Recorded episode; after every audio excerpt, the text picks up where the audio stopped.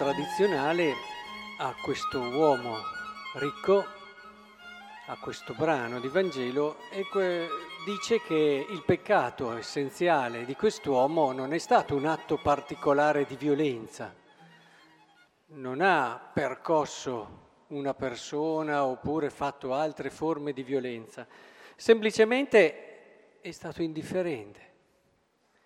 Ha pensato solo a sé, tanto da non accorgersi di Lazzaro e tanti altri che avrebbero potuto vivere una vita differente senza che lui dovesse poi rinunciare a più di tanto. La parola di Dio di oggi ci aiuta però a cogliere quello che sta dietro a questa indifferenza ed è quello che vorrei fare con voi oggi. Cosa sta dietro a questa indifferenza, a questo stile, a questo modo di agire? La prima lettura, infatti, è il profeta Amos che tuona, guai agli spensierati di Sion e a quelli che si considerano sicuri sulla montagna di Samaria, distesi su letti d'avorio e sdraiati sui loro divani, mangiano gli anelli del gregge e i vitelli cresciuti nella stalla. Canterellano al suono dell'arpa, come Davide improvvisano su strumenti musicali, bevono il vino in larghe coppe, si ungono con gli unguenti più raffinati ma della rovina di Giuseppe non si preoccupano. Eh, c'è anche qui no, il non preoccuparsi, una sorta di indifferenza, ma perché? Perché ti riempi di tante cose che ti impediscono di fermarti e di avere una chiara consapevolezza della tua vita. È più facile, è una fuga se vogliamo per alcuni, più o meno conscia, il non fermarsi e il non mettersi davanti alla verità dell'esistenza. L'uomo nella prosperità non comprende, dice il Salmo. Cosa vuol dire?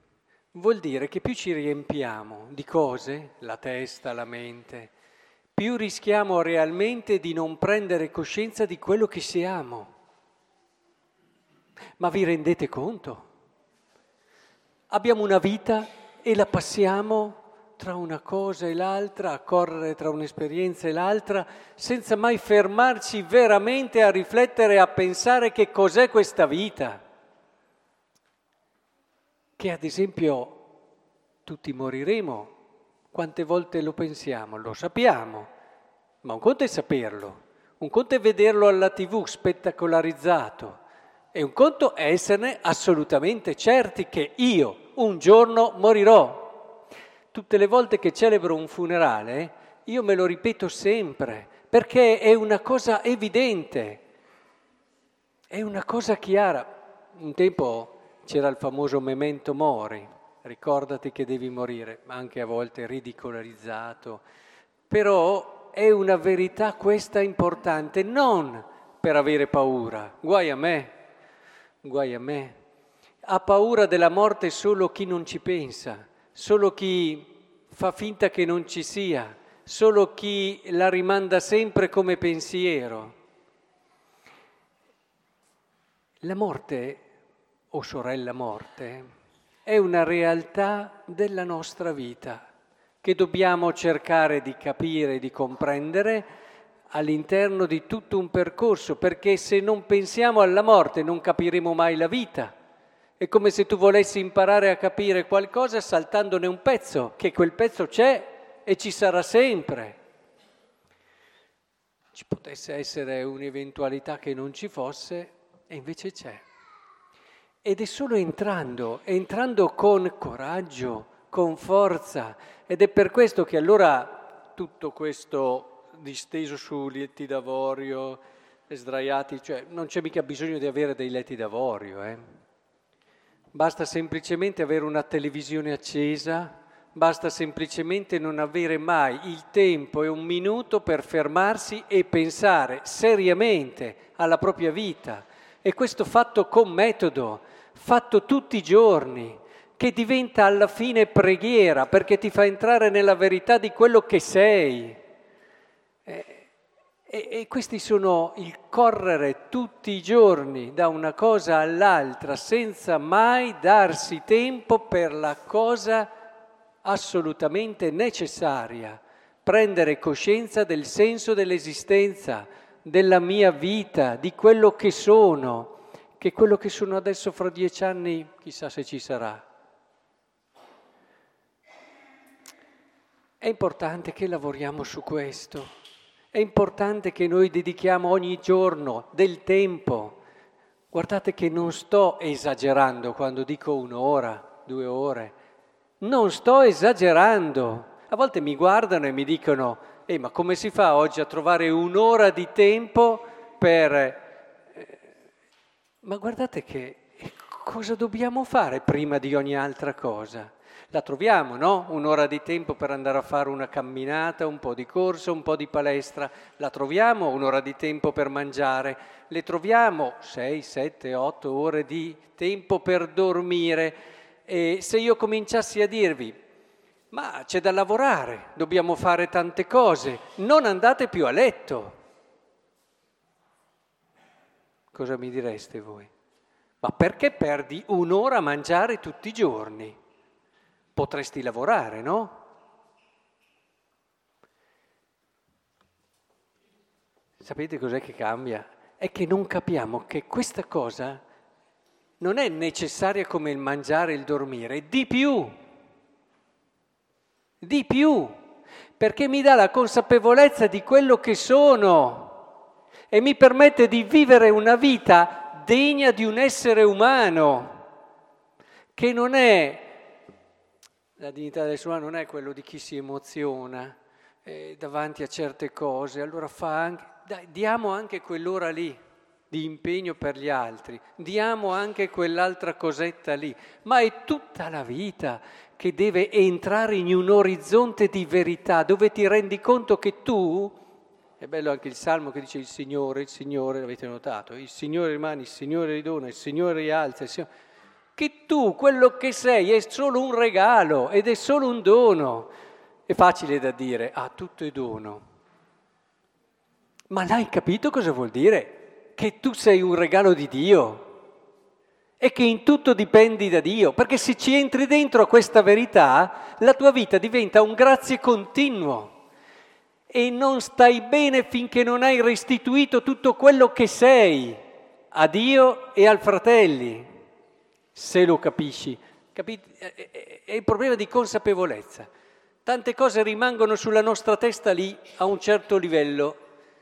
Dio ci ama, Dio ci vuol bene, Dio ci ha creati, sì, siamo su questa terra per un po' di anni, da, tutte queste cose, significato, senso della vita, rimangono tutte qui. Ma entraci dentro una volta tanto. Io sono certo che se ci entrassimo dentro farei molta fatica. Eh, dovrei dirvi basta, fai un po' meno, impegnati meno per gli altri, cerca di dedicare un po' più di tempo a te stesso. Sono sicuro che arriverei a questo livello, perché quando si capisce questa verità non si può fare a meno, perché capisci che la tua gioia è lì, la tua vita è lì. Non è nello star lì passare delle ore davanti a una televisione oppure a fare questo o quell'altra cosa. Eh, è tutto vissuto come senso di assoluta necessità, quasi sopportato.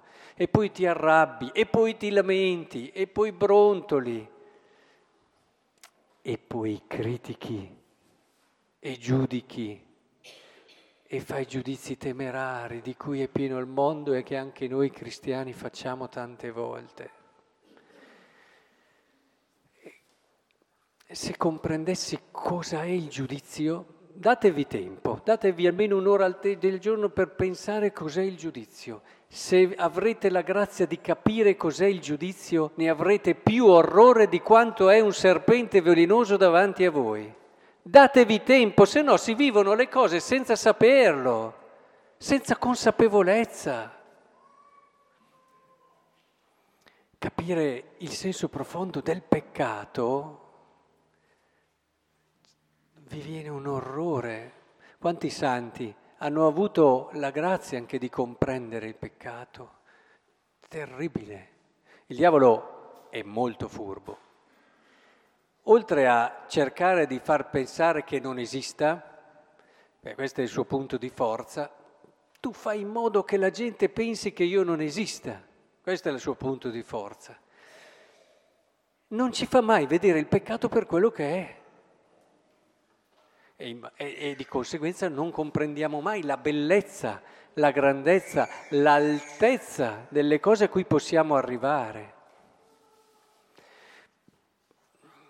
Vi avevo già citato il curato d'Ars che un giorno ebbe la percezione del suo peccato, lui che pregava alla notte, si flagellava per i suoi parrocchiani, faceva, beh, insomma, è arrivato ai, ai, gradini più alti della mistica come pochi sacerdoti, ebbe la percezione del suo peccato molto, molto chiara e dice che sarebbe morto sul colpo, sul colpo, quando vedi il peccato, se non ci fosse stata la Madonna che lo teneva a sé. Ora è importantissimo che noi comprendiamo queste cose sul serio, ma non per sentito dire, ma non perché c'è quella trasmissione alla tv che discutono su questo, su quell'altra cosa e percorrono quella che è la moda del momento, come se certe cose, ciò che è giusto e ciò che è sbagliato, cambiassero con la moda. E noi ci lasciamo influenzare proprio perché arriviamo di corsa alla fine di una giornata, tra una cosa e l'altra, eh? arrivi davanti alla tv e sei quasi eh, rintronato di cose in testa che non hai neanche, allora prendi e ti fai colpire da quello che fa la voce, da quell'episodio lì. Ma cosa c'è dietro lì? Non fermarti, eh ma guarda questo qui ha voluto bene, questo è amore. Ma cosa c'è dietro lì? È importante che comprendiamo e che siamo persone solide, robuste, che prendono in mano la propria vita, che fanno delle scelte forti, coraggiose. Ma dove sono le scelte coraggiose se non hai questa consapevolezza? Farai una vita da codardo, sempre lì pronto a trovare sempre la scappatoia e il compromesso giusto al momento giusto o la giustificazione per questo o per quell'altra cosa non ce la fai mica a capire perché non hai coraggio. Ma perché non hai coraggio? Perché non hai questa consapevolezza e chiarezza dentro di te. È importante che diamo tempo per questo. È importantissimo ed è fondamentale. Questo ricco qui, perché anche se risorge un morto non basta, avete sentito, no? Ma ti prego, sentiamo la Modova. Allora padre ti prego di mandare Lazzaro a casa di mio padre perché ho cinque fratelli, li ammonisca severamente perché non vengano anch'essi in questo luogo, luogo di tormento. Ma Abramo rispose, hanno Mosè e i profeti, ascoltino loro. No, padre Abramo, ma sei morto qualcuno andrà da loro. Non è lì l'emozione, no? Come quelli che vanno in cerca di miracoli in giro. ma non è, sono quelle le conversioni che contano. Sì, possono cambiare la loro vita, ma non hanno cambiato sotto, non hanno cambiato sotto. Perché, guardate bene, ce l'abbiamo già tutto. Quello che serve è, è l'atteggiamento interiore che conta. Se cambiamo come consapevolezza e apriamo gli occhi, non c'è mica bisogno di andare a vedere quello là che risorge, di andare a vedere quell'altra cosa che...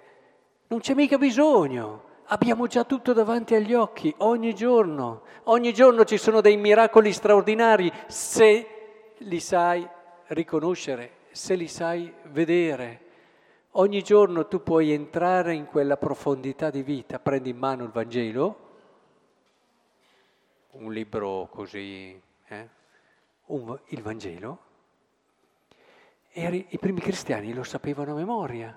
E non solo il Vangelo, eh? Tutto il Nuovo Testamento. Vuol dire che avevano una memoria fondamentale di quelle eccezionali, non c'erano neanche le pastigline da memoria allora. Voleva dire semplicemente che se lo leggevano continuamente e dedicavano tempo a stare sul Vangelo e lì trovavano pian piano quello che il loro cuore desiderava, la verità che rendeva la loro vita splendida. Preghiamo allora perché la vostra vita diventi davvero così bella. Questo lo dovete avere nel cuore. L'assoluta esigenza è il desiderio che la vostra vita sia la cosa più bella che c'è. Non perdete mai questa speranza, ma fate quello che per arrivare a questa speranza è richiesto.